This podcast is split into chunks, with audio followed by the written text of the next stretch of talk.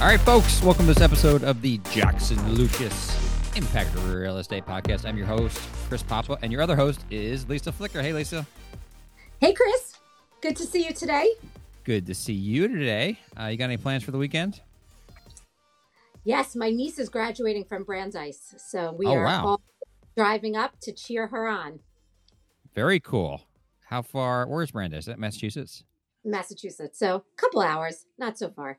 All right. Well, How about good. you? Anything good plans? Ah, oh, amazing. We have a uh, a big pool party. My pool club where I swim and play tennis and stuff with has a big uh, pool party tomorrow. So there's gonna be like a bunch of stuff, bouncy houses in the water, and it's gonna be crazy. And so that's gonna be fun. I am visiting a, my a friend of mine who's in a nursing home. He's an older guy. I'm gonna go visit him tomorrow, and I'm I hope you're planning. not a- him to the bouncy house.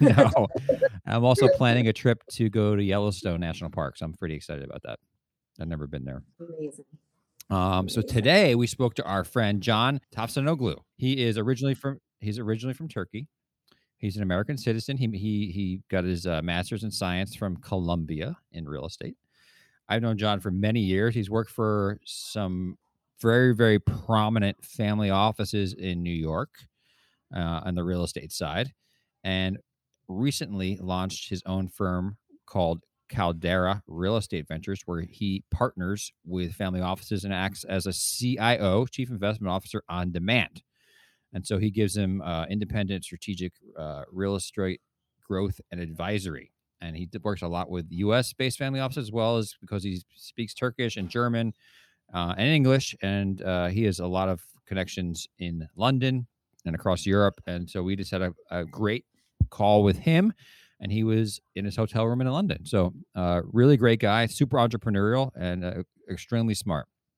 What do you think your a lot of your family offices clients uh, would think of somebody like him, uh, Lisa? I know you work with a lot with family offices.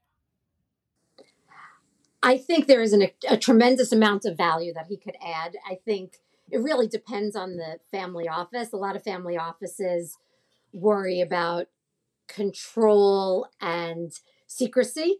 So I think he would fit in well because he's already kind of proven that he can he can thrive in that kind of environment.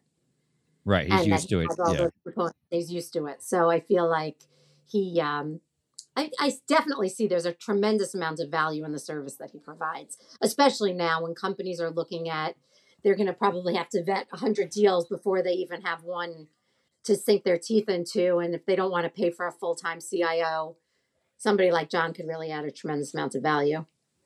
yeah. Folks that come from more institutional shops, um, and then go to family office are often shocked, right? So by by the culture and how they do things. So having somebody that's really used to that, uh, the way family offices operate, um, is extremely important. Uh, that's why we are- have been so successful because we we've worked with so many of them. So we don't we don't have to just you know limit ourselves to institutional clients, uh, which is pretty fun. Um, anyhow, please enjoy the podcast. Tell your friends about it. Rate and review the podcast. And like always, if you have any suggestions for podcast guests, please shoot us an email. And with that, enjoy your weekend. All right, John, Tavsanoglu. How you doing today, man? How's London? Uh, I'm good. Thank you, Chris. Thanks for having me. Uh, London is great. Uh, weather is really nice. I've been here all week uh, for a bunch of meetings. It's been actually very productive. Uh, super nice to join you guys. And hi, Sounds like you brought them some nice weather. Hi, yeah, I, Lisa just came in from from Toronto, but she's in New York right now for ULI. Um, Yes. How was Great Toronto? How, how was how was the uh, how was the ULI conference? You know what? The conference was great. I was worried that it was going to be very doom and gloom. Um, I think that people were, there's definitely a lot of thoughts on kind of things taking longer to happen and maybe some pause, you know, kind of being the word of the day. But I will tell you that people were optimistic. And despite the fact that most of the sessions also incorporated a small piece on burnout, um, the, the mood was was positive. Awesome. And John, what are you seeing out there, man? What, what's what's the mood in London? So, I mean, I guess, yeah. What's the mood in London today with the with the real estate in general? Uh, it's I mean it's interesting. It's kind of a uh, it's kind of a different market, right? So right now, so we have an inflation in New York, right? So in, in, in the US, we have an inflation about 5%. The interest rates are there too. Uh, and depending on what kind of deal you're entering into, uh, you're, you're, you're negatively leveraged. It seems like the inflation in, in the UK right now is about 10%. The interest rates are uh, lower than that, but obviously borrowing costs are really uh, shooting up.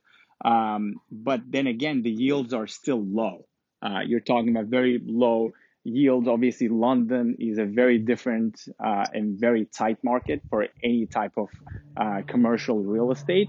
So it seems like the cap rate expansion has not happened here. I don't think it'll happen to a degree that we see in the US.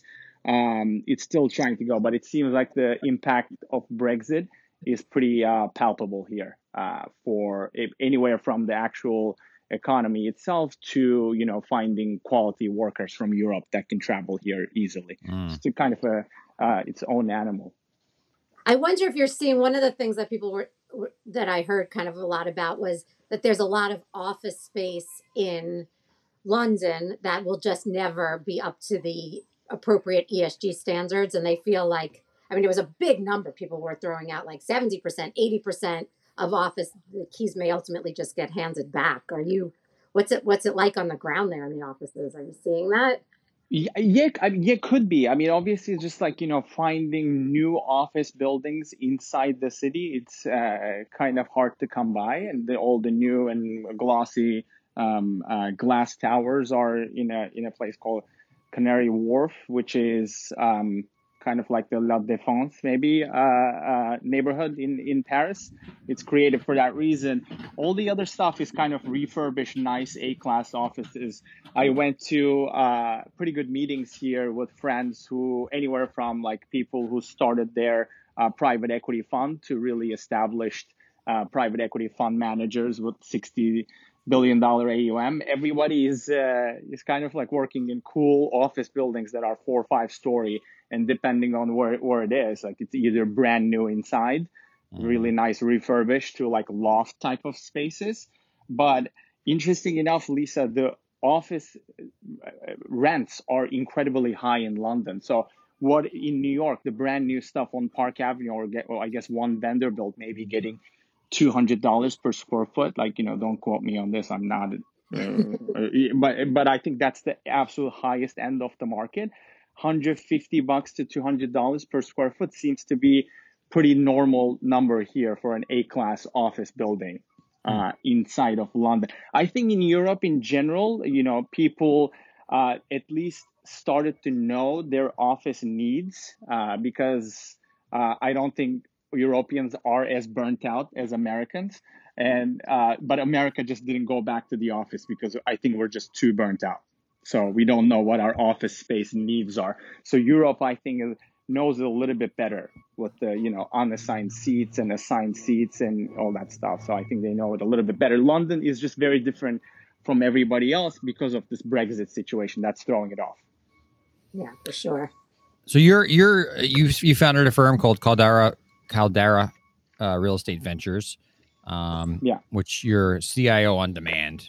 Uh, so basically, your you know the, the your theory was there's a bunch of family offices out there or correct me if i'm wrong that um, don't have much exposure to real estate and you know you don't don't necessarily need a full team to do that but you could come in and, and help them gain exposure to real estate through you know your your your you know, many years of knowledge in, in real estate is that correct yeah, absolutely. Um, and, and, I do call it a CIO on demand. I think it's a catchy word. A similar concept, uh, Chris, exists in the um, established registered investment advisor kind of non-real estate family office world uh, called the OCIO, which stands for outsourced CIO.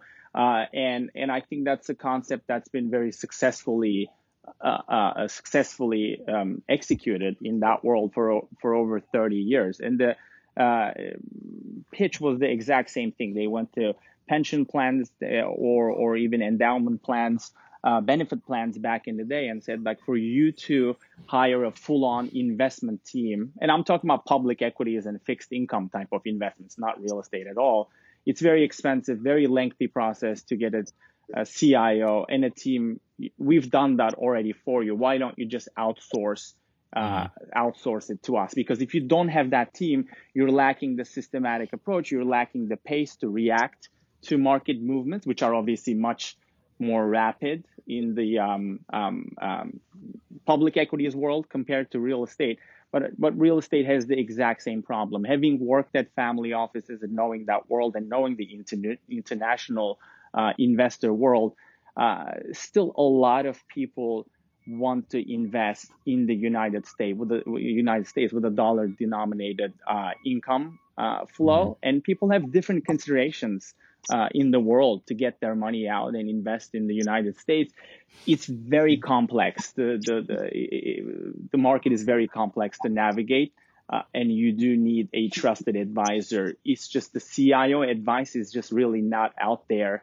Uh, there's a lot of third-party advisory out there, um, but it's not the it's not the maestro. It's not the investment advice. And people usually kind of ask their lawyers as the only other trusted advisor for investment advice right. and and they can't give that otherwise you know you can you can give your money as an ultra high net worth individual to a wealth management firm and they, they do a very good job but they're also not really equipped to give you direct access um, to real estate strategy so i think there's a huge um, huge demand there not enough supply yeah there's um i mean i know in like the banking world the more institutional world, like one of our practices is interim executives at, at Jackson Lucas. So we'll come in, they'll, you know, they'll, they'll hire uh, like a interim COO. That person will come in and set up all the systems and hire a team and then exit in, you know, a year or two or whatever. Um, is this something that is new to the, the family office world? Is there, uh, uh, is there, you know, and, and if so, like how did you have to educate them or are you educating them on this?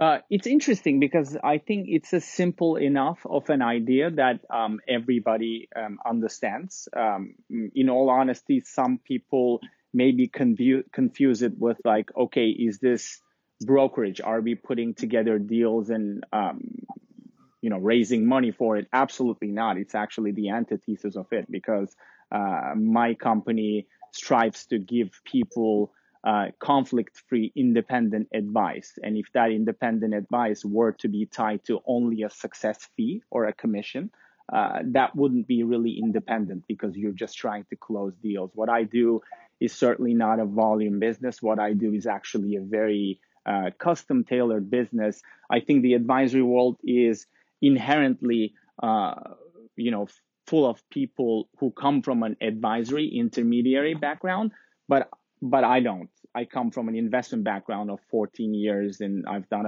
over two billion dollars in um, transactions, financings, and developments. So I'm really giving people advice like I'm investing uh, with those people, but they have the entire control. Um, and our advice could be, I was saying, as comprehensive as cr- whole strategy creation, portfolio strategy creation, or as simple as we're looking at a deal and we need we need a second set of eyes to do due diligence, to do institutional quality financial analysis, and structure it in a way that works.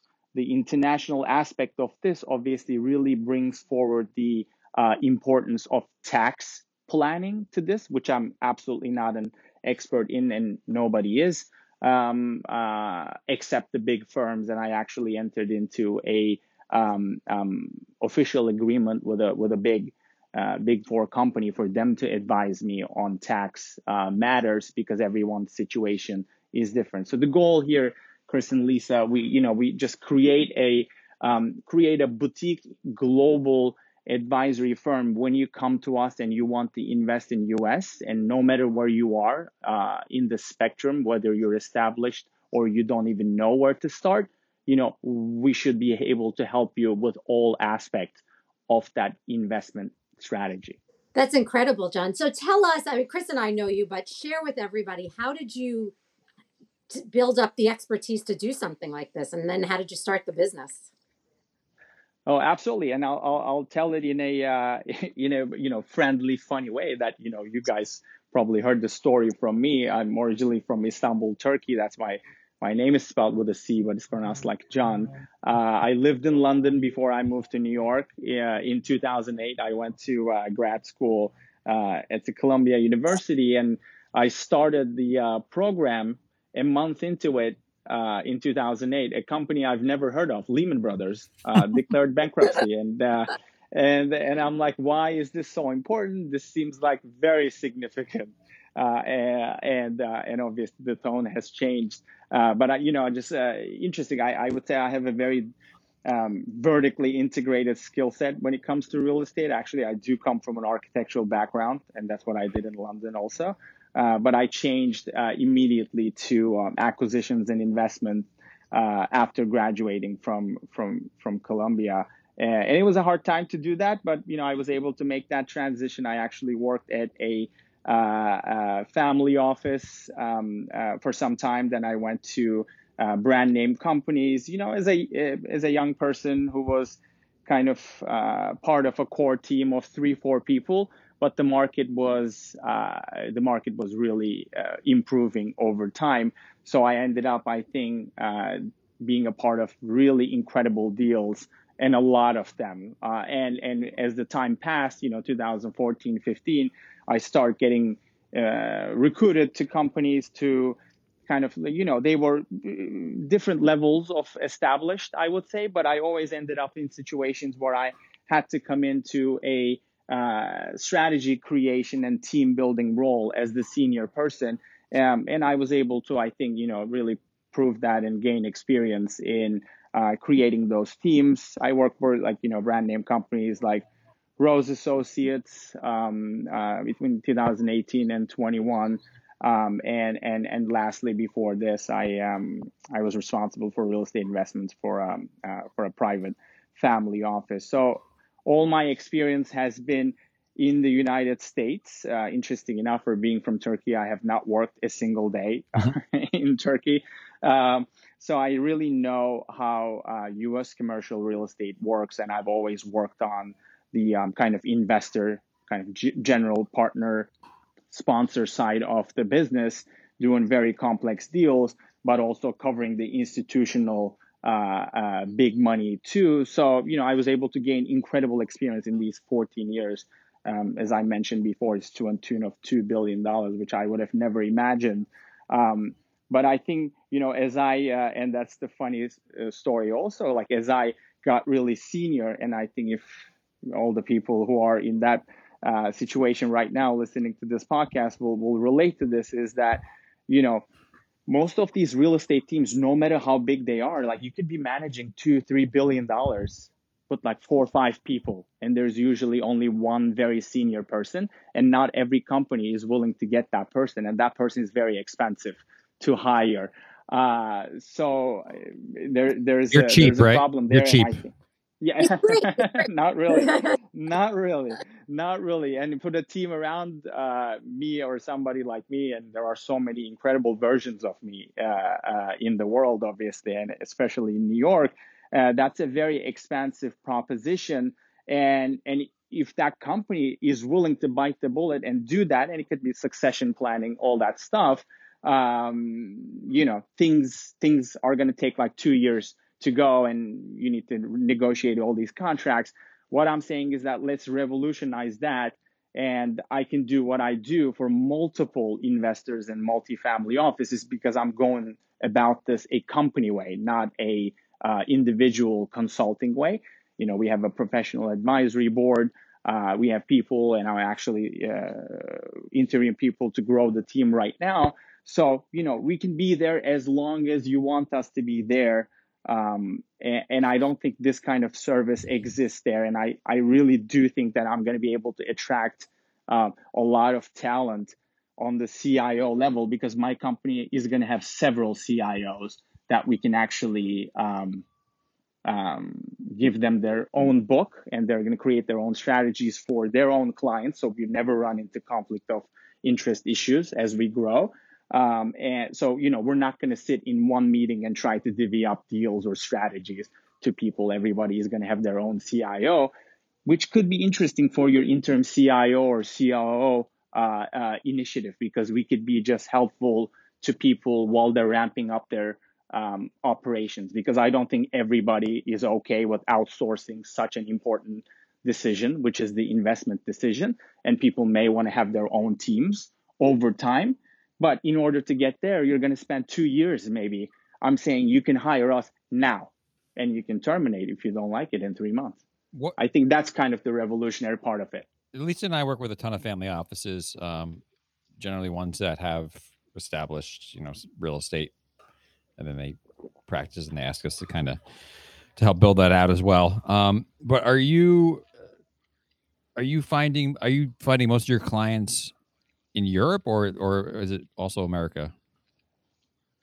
Oh, absolutely. It's a mix with uh, with a with a heavy international focus um, in the first months because this goes obviously very well for um, for non-U.S. based investors that don't know how to navigate the complexities. But this also goes very well for U.S. based, and I I'm I'm calling it a family office, but that could be anything. I think that's a very loosely used term right now, and it's the and it's the term of the day because people are having very difficult time raising money from big institutions, which seem to be very kind of frozen right now.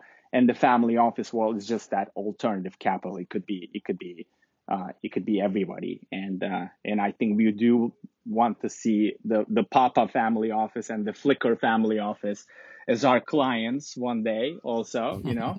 Uh, but you know uh, that's why it's a very fragmented world. So let's call it that family office world. That goes my what i do goes very well for the international ones but we have uh, local clients uh, also which is which is great. And and if somebody does have a cio and even one person on the team supporting them, we could just simply become an extension of them, giving them that, you know, the organization uh, infrastructure of a big organization without them having to hire, interview people, uh, even in the kind of a VP director level. Um, and you guys probably can tell me much better what that costs right now in a place like New York with all the other expenses uh, our it's not free. our proposition. yeah, I know. So even so, I think this you know this may have a you know in my you know in a pipe dream world like this may have the opportunity to disrupt the CIO job to a degree, but I think it may also disrupt disrupt the uh, mid level uh, jobs too because you know you can simply get a team with me for the price of one person probably. So, so do you? I think have, it's very scalable. John, do you have folks that work with you who would do underwriting? Is that is that a piece? Uh, you know, obviously at the at the senior level, helping to make decisions, but what about the the actual Argus modeling or what have you? Is that something that your firm can handle? Oh, absolutely, absolutely, and that's kind of like that. You know, the the super complex, uh, let's call it the grunt work aspect. Uh, you know, we do really well. I actually uh, personally also still spent a lot of time on that kind of stuff. I'm like, believe me or not, I think for a senior investment person, I'm able to create models from scratch. Uh, just opening like a open like a, um, a, a blank Excel sheet and just really fill it up. Actually, that was one of our uh, interesting assignments in the last uh, few months. A good good friend of mine that uh, I worked with before um, um, is the CIO of a company, but he didn't have an extensive team, and they were looking at an office building um, in, in, the Midwest. And the task was, you know, create a model uh, that mimics the Argus functionality, so they can be free from like having to use Argus and go through that. It was obviously that doesn't work for like a 50 tenant building, but this was a kind of a five, um, um, six tenant building. You know, I personally myself able to create something like that, and I teach people how to create stuff like that. So we can absolutely help with that. What's the family office environment like right now? I mean, are they with the interest rates going up and pricing's not declining so much? Are they trying to take advantage of it because of they don't necessarily need any, you know, to leverage? They can just kind of use maybe cash. It, that's one aspect of it and you know like family office world is is vast and it, you can you'll see that if you look at this and again it's a very fragmented world there's a lot of um, um, information out there, and there's also a lot of misinformation. Uh, you know, people claiming that they have access to these family office lists or contact informations, and they'll give it away to you. Uh, the, the, family office world doesn't work like that. It's such a private world that nobody uh, is able to, um, I would say, crack down in a um, on in a in a very systematic way. That's the beauty of it. Uh, it's very flexible money. It's alternative capital. It's flexible money. It you, people made all fortunes from different things, not just real estate. Mm-hmm. Um, and and in the last world that in the last few years, I think that's becoming a trend. There are a lot of uh, wealthy people who are so wealthy that it does, it's not enough for them to just put it into a private bank and let them manage it. They want to get more direct access to uh, um, alternative investment strategies, let's call it real assets, and real estate is a big uh, um, aspect of real assets. You know, obviously it could be infrastructure, it could be um, um you know buying ESG timber related sustainable. Yeah, it's stuff like that. But real estate obviously is in that bucket for for that world um, and and people do want that direct access um, and um, you know and i'm not just necessarily talking about hey let's go go buy a building or a portfolio and not lever lever it so we don't have to deal with financing it's uh, it could be many different things it could be you know commercial private debt which i see a lot of opportunities in and i shared that with you i i wrote a white paper on it oh, yeah, um, yeah. there's very interesting timing right now um, uh, with this, you know, that you can call the gap financing. I see it firsthand from friends who whose A class buildings are becoming, um, you know, quasi distressed overnight because they're coming up for refinancing, and you're dealing with lower proceeds and higher borrowing costs. You know, where does there's a, there's a gap in the capital stack, and by the way, that's also happening in the non-real estate related world because the lending uh, lending sources are uh, pulling away um, in the kind of a leverage buyout um, company corporate finance type of world also. So the family office world that is not necessarily real estate focused would really well understand the private debt strategy and those are pretty liquid right now uh, the the the, the um, i think the biggest problem about real estate for people who are not real estate focused is the illiquidity aspect of it uh, but that private debt strategy is um, pretty liquid. So there are a lot of interesting strategies. Family office world is flexible in every sense, and it's private. It, it doesn't need to uh, respond or to SEC or anybody like that. It's awesome. Man. It's a good place to be. Yeah. Yeah. Are you um, and you say you're finding? Is it like a particularly like why did you choose to do this now? You just kind of felt um, like I think it's a it's a really good time to uh, to do this because right now the transactional volume is really down, and I think people really do value a um, um, you know insightful investment uh, strategies right now. If you're doing that under one uh, umbrella, which people are obviously very successfully are doing, working for family offices as an employee, and they do that really, really well. And uh, um, the family office, if they have the vision to create that team and fund those operations, uh, those those you know organizations are doing super well right now. But there's a lot of new ones that want to come into real estate, and I think it's very good time to grow a business like this because I think in a good market, you know, everybody um, invest into something, even just even just for the sheer uh, joy of investing in the US and trying to learn how to invest in the US. You would be shocked how many people already make investment decisions just to learn what's out there. Uh, not everybody is incredibly um, analytical, um, you know, like us in America. Um, but I think this is a very opportune time uh, to do this. And obviously, it needs to be a mix of um, opportunistic investment strategy. Uh, it needs to be very research driven, which I think I take pride in. You know, I'm very um, intellectually curious person myself, so all strategies I advise on are very research driven. Um, and but it needs to. We, we also added a little bit asset management capability to what we're doing, because in these kind of dislocation markets, I think uh, most people see uh, opportunity, but a lot of people also see a lot of risks. So you know our our services also include kind of asset management strategies too for people who just don't are not ready to uh, pull the trigger for stuff. Awesome, man.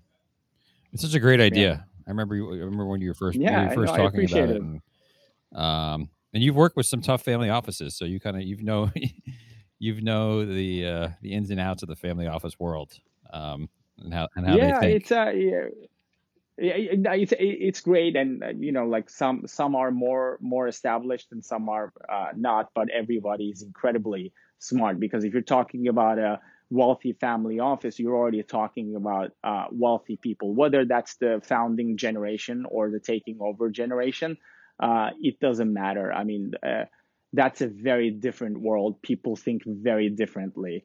Uh, so i was very lucky to you know kind of be surrounded with that kind of experience. Well, you know, like always, people always come to us, oh, you're a family office, so you don't care about yields and you can just buy everything unlevered. And I'm like, just super wealthy people never buy anything without financing. Why would they? Right. so because they have access to financing at all times. So I, I think I do have like pretty interesting um, angle to this and my international background um, um, you know helps me with that too there's a lot of opportunity i think this is very scalable um, and i really my my my business really doesn't take away from anybody so i can work with lawyers i can work with brokers i can work with wealth managers uh, i can work with other third party consultants you know i'm just not uh, eating into anyone's fees because i'm actually the one who's like kind of coordinating everything, right? That's what a CIO does. Um, it's a simple idea. I, I, am kind of surprised that not a lot of people are doing. Are you also? Um, mean, if I were you, I would want to be like, hey, I want to be investing in these deals too, or I want a piece of these deals. Is that part of Oh, absolutely. And uh, the good thing about real estate is that uh, the, these structures are very, um, very flexible. You know, people are like, for example, like some people just want to keep it as um, arm's length advisory, and they'll, you know, they'll pay you, and you know, when you're done, you're done. Um, but you know, there are a lot of uh, assignments that you know we're negotiating right now. It's a combination um, of a retainer and a and, and you know like a performance related um, um, compensation later. But you know we also talk about and you know try to um, create platforms and fund those platforms. And the OCIO uh, or, or, at least the company could take a position there that also is part of that separate managed account uh, that means you know carry in that separate managed account not really a fund um, so the compensation could be really flexible, but um, I think me also having to reserve the right to co-invest in one of these deals, I think that is really 100% alignment with the client right. because that's kind of what I really strive to do. Uh, 100% alignment. That's why I, you know, we try to keep it low cost. Obviously, needs you know the the, the time and the brain cells uh, uh, spent on the assignment uh, needs to be uh, paid upfront, but I still try to keep that low cost and really put the uh, compensation, tie the compensation to the success of the client. So I'm not in the, I'm not in front of anything, and I'm not trying to push anything. If the client has the full control, we're in a you know third party advisory right. um, role. It's not investment management. I'm not collecting anybody's money and investing into it because obviously I'm not you know structured that way, you, you would have to do a registered investment advisory company for that. And that's in my midterm agenda. no, one, awesome. of the, one of the things that's interesting is the a lot of family offices right now are going through succession planning. We sit with them, we talk about kind of what that looks like. I feel like there's definitely a spot for someone like you as the next generation is coming up to kind of help bridge the gap between the two generations. Yeah, yeah, absolutely, and, that's why I mean, you know this is such a important conversation we're having right now because as as you remember, um, I spent like my first one or two months actually really calling all my um, colleagues and um, uh, mentors in the industry, but you were also uh, one of the first calls that I made. Uh, and I said, like, you know, this must be like, what are you seeing in the family office world? Is this an interesting idea? And you guys like showed so much appreciation uh, for it and really helped me uh, uh, helped me with guidance. Um, absolutely, absolutely. And so the, the good thing about this idea, it could be anything that the client wants and needs. It's flexible. So we're not, you know, we're not one agreement that I'm sending to everybody. Uh, people want exclusive service, right? So that's that's what I try to offer to people. It's not a, you know, we don't have a template agreement or proposal or a service that you know would would work. That that's a volume business. I'm not shooting for a volume business. I'm shooting for exclusive service. Yeah, family offices. We always find how the when they come to us, are usually there's a lot of things going on. One, it's organizationally they're just not set up to handle like becoming no. more institutional, right? Um, and then two, they hate to hear this, but compensation. Their their compensation for like you know, oftentimes it's like they hired right. a cousin 20 years ago who's, you know, just happy to be have a job type of thing. But then when they come and they're like, wow, we really want to like make this an actual business where we're, you know, really uh, you know, we're not bleeding money, you know, type of thing. They have to totally. we have to advise them on on that too. So um have somebody like almost like a stopgap to kind of get them headed in the right direction. They call you and and start heading in the right direction. It seems like a a pretty maybe we could all team up here and and and help help them in every area Oh, hundred percent. And by the way, like I have these strategic partnerships, you know, with uh, with people from uh, different sides of the industry, and I think our partnership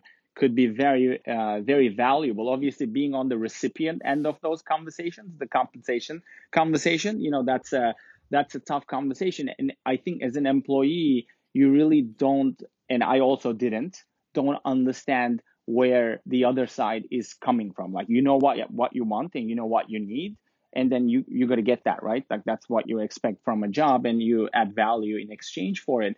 But a family office that has not been active in the last few years or just getting into new strategies, they know real estate very well. Maybe they're super smart people but they just you know are not able to communicate with the institutions they don't have the infrastructure for that uh, financial analysis the investment memos and all that stuff but if you're hiring somebody and, and a team like for a million dollars for two mm. years and you still don't pull the trigger to make a decision uh, or the market like moves away from you and maybe some people are more risk averse than they thought uh, uh they are uh, that's a big proposition. And I think in terms of running a business, that probably loses its value pretty quickly. So the employer part of this is very important too. And I think at some point I just kind of started understanding that, okay, if you're not generating enough deal flow or enough deals to compensate for the team, unfortunately the team has to go. But the impact is big for a family office because, you know, it, it took you five years to go through succession planning and you decide to hire two people and you're not able to support them, then you know you kind of like have to get rid of your entire team. Otherwise, you're carrying a big expense. At some point, I think I kind of like you know understand understood that boss angle of things. Right. And uh, that's why my value proposition is totally solving this problem. I'm saying that you know you can still get somebody like that but you know it's not as your full-time employee. You don't need to give us health insurance. You don't need to uh, sign a one-year contract two-year contract do this and do that. So and we can start tomorrow.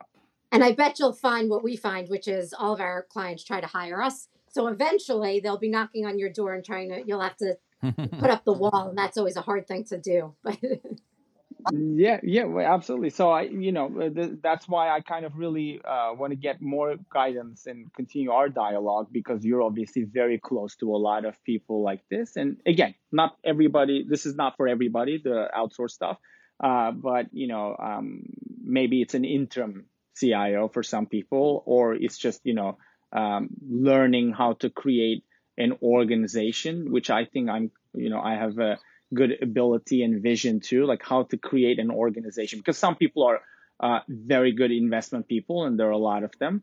Uh, but some people are also very good at like running companies. I think I'm uh, uh, I'm personally a good combination of that. And if I can grow this to a degree that I want, uh, I can really hire a lot of CIOs myself, and that could be a geographic focus, that could be an asset class focus, that could be a continent focus because I'm I want to do this globally. Um, um, but running the, so so they don't have to deal with running the company stuff. I'm okay with that. Mm-hmm. I'm good with that. Do you speak any of the languages aside from English? Well, it's Turkish. Uh, yeah, so I uh, English is the uh, yeah English is the third language. I learned how to speak. I speak native Turkish, obviously, and I, I speak German. Nice. Yeah. Well, yeah. I would love to. Sp- I would love to learn how to speak French. Well, before that, you're gonna have to go through the hot seat.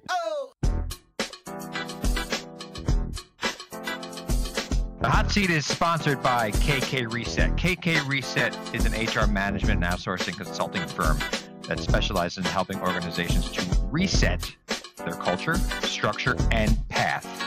They do this through services which include comprehensive consultation to identify gaps and opportunities for corporate training programs, HR services, and career mapping services. They've collaborated with nonprofits, startups, and academic organizations to protect them from liabilities, reduce turnover, and preserve their brand. They have also collaborated with a number of my clients on the real estate front who are not large enough to have their own in-house HR program. So they outsource it to KK Reset. KK Reset comes in, maybe sits on site a couple days a week, and provides you know everything you need from an HR perspective for your for your firm. So it's a great uh, resource for those shops who just maybe it doesn't make sense for them to have in-house HR function. Um, so please check them out at kkreset.com. K-K-R-E-S-E-T.com. Are you ready? Oh my God. Okay. yes. You weren't expecting that, were you? no. Well, no, okay. It's always unexpected. Is this live? No. The hot live? seat's always unexpected. okay, fantastic. Are you ready? Question number one is Okay. Do you have a book or Okay. podcast recommendation? I do have a book recommendation. I'm not a huge podcast person. Uh, and my book recommendation has nothing to do with That's real okay. estate. I'm really into kind of like world matters, anthropology, and that type of stuff. And uh, my favorite author is uh, uh, Yuval Harari, Mhm. uh, who wrote the uh, *Sapiens* book and *Homo Deus*. Yep. And his new, so like if nobody has read those, uh, read those two books. And there's a new one that's called uh, *21 Lessons for uh, 21st Century*. It's just um, a lot of good It's good. information. Yeah, I love there. him. I I, I, it's I really really love him. Sapiens is one of my favorite Yeah, books of all time. totally and it's just like everything that i thought to myself and never kind of like knew how to put in words it's just such so well written so i would i would recommend any book that he writes All right. Well, I'm gonna I'm gonna I'm gonna order it or go to the library. Maybe we'll, I'm, I've been starting to go to the library more because I live around the corner from it. So maybe I'll get it from a library. Yeah, the That's library's awesome. great. We just got a new library in our town, and it's so beautiful. I just, uh, Don't tell I anybody, to- but it's free. I know, I know, best kept secret. it's amazing and i guess for podcasts i'm not an expert in it but the jackson lucas impact real estate podcast I, Oh, thank It's you. incredible. Finally, we had to wait. But I appreciate it. okay yeah yeah okay so tell us about your most memorable deal that you've done. I mean, it could be something with your company or in the past. Uh, most memorable deal I've done. I, I, I- I'm not gonna, you know, just uh, give any names, eh, but that was a big uh, lesson learned for me. Uh, was um, I think this was in 2014, 15. I'm like two months into my new job. It's my first real senior acquisition job, uh, and I get this like really good deal, big brokerage company brokering a big seller, by the way, that you all know about, um, and and you know people uh, know know them their side on the um uh on the investment team.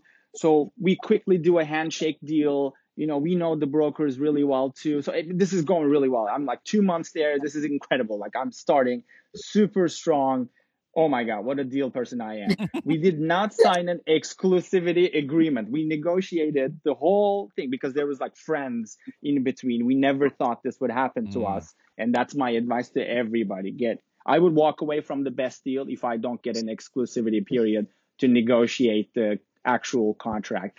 Fully negotiated contract. We're about to sign it the day off we realized that there was another uh, buyer that had a fully negotiated contract also, and uh, and I think we were in a company retreat or something like that. This whole deal absolutely fell apart. By the way, we couldn't even, we even wired the money, we couldn't get it back, and Oh. uh, and uh, and uh, the deal fell apart. Uh, it's fine. Uh, and then I ended up doing a very interesting deal a year later, but I thought like I was just starting really strong that it didn't work at all. Uh, great lesson learned for me. Incredibly tough psychological moments. Oh, I, mean, that's kind of that's Yeah. happened in recruiting for me too. That's why we we work the same way. We need to be exclusive, and we have to get, work on retainer. So it's, uh, yeah, even the best friendships, Mm, it doesn't it doesn't matter sometimes. Yeah, Um, I, absolutely. I would only do deals with somebody I would do a deal with on a handshake, but I always wanted in writing. yeah no that's uh, that's that's very smart and, it, uh, and like the writing part of it is very uh, complex and uh, that could be broken too you know don't get me wrong i think it does come down to uh, intent uh, at the end but uh, again I, I learned that I, I just walk away from any deal what if i don't get an exclusivity now, what do you look for? I mean, we usually ask, what do you look for in hiring people? What do you look for in a family office to partner with?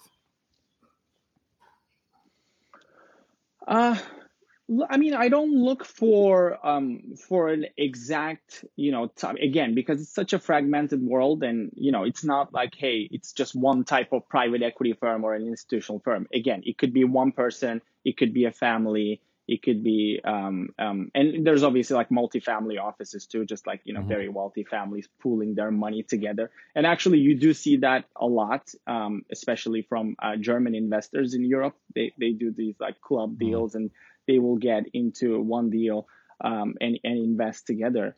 Um, so you know, I don't necessarily look for uh, a specific top top type of client. Um, obviously, the company is you know young and growing right now. I find that you know my personal network or just the one degree of separation network basically people who can vouch for me who've done deals with me who know me for a while uh, that network does kind of have a very sophisticated um, investor uh, profile in general and some people are more established some people are not but everybody understands the value of investing into us real estate obviously the uh, one thing that I need to look for is that they need to have an appetite to invest in commercial real estate in the United States. That's that's what I'm pitching. Uh, I, I I am you know I am I want to do this globally, but now I'm basically focusing on U.S. commercial real estate strategy. So that's what I look for. For people that I want to hire, I also want to you know create a different company uh, for myself. I think you know um, even my interviewing methods are probably not conventional, uh, but I think they're uh, they're working. you know, tell us- like, tell for us about example, that. so- Yeah. so I and I'm obviously learning on the go. Okay, uh, but um, you know, I, I recently went into uh, um, interviewing some people, and you know, I've been I've been always on on the recipient side, and if you're going for like a very um, um, analytical position, uh, you obviously everybody looks for this like investment banking background, whatever, two years, and uh, just like super great financial modeling. Uh, you know, real estate modeling could be different from an uh, investment banking uh, model is is very different. And i think my 14 15 years of experience like really helps me to you know create a model from scratch. So when i was interviewing uh, somebody i actually didn't send them a, a excel test because excel test on the go is just not you know is not something that i ever liked uh, as the analyst back in the day.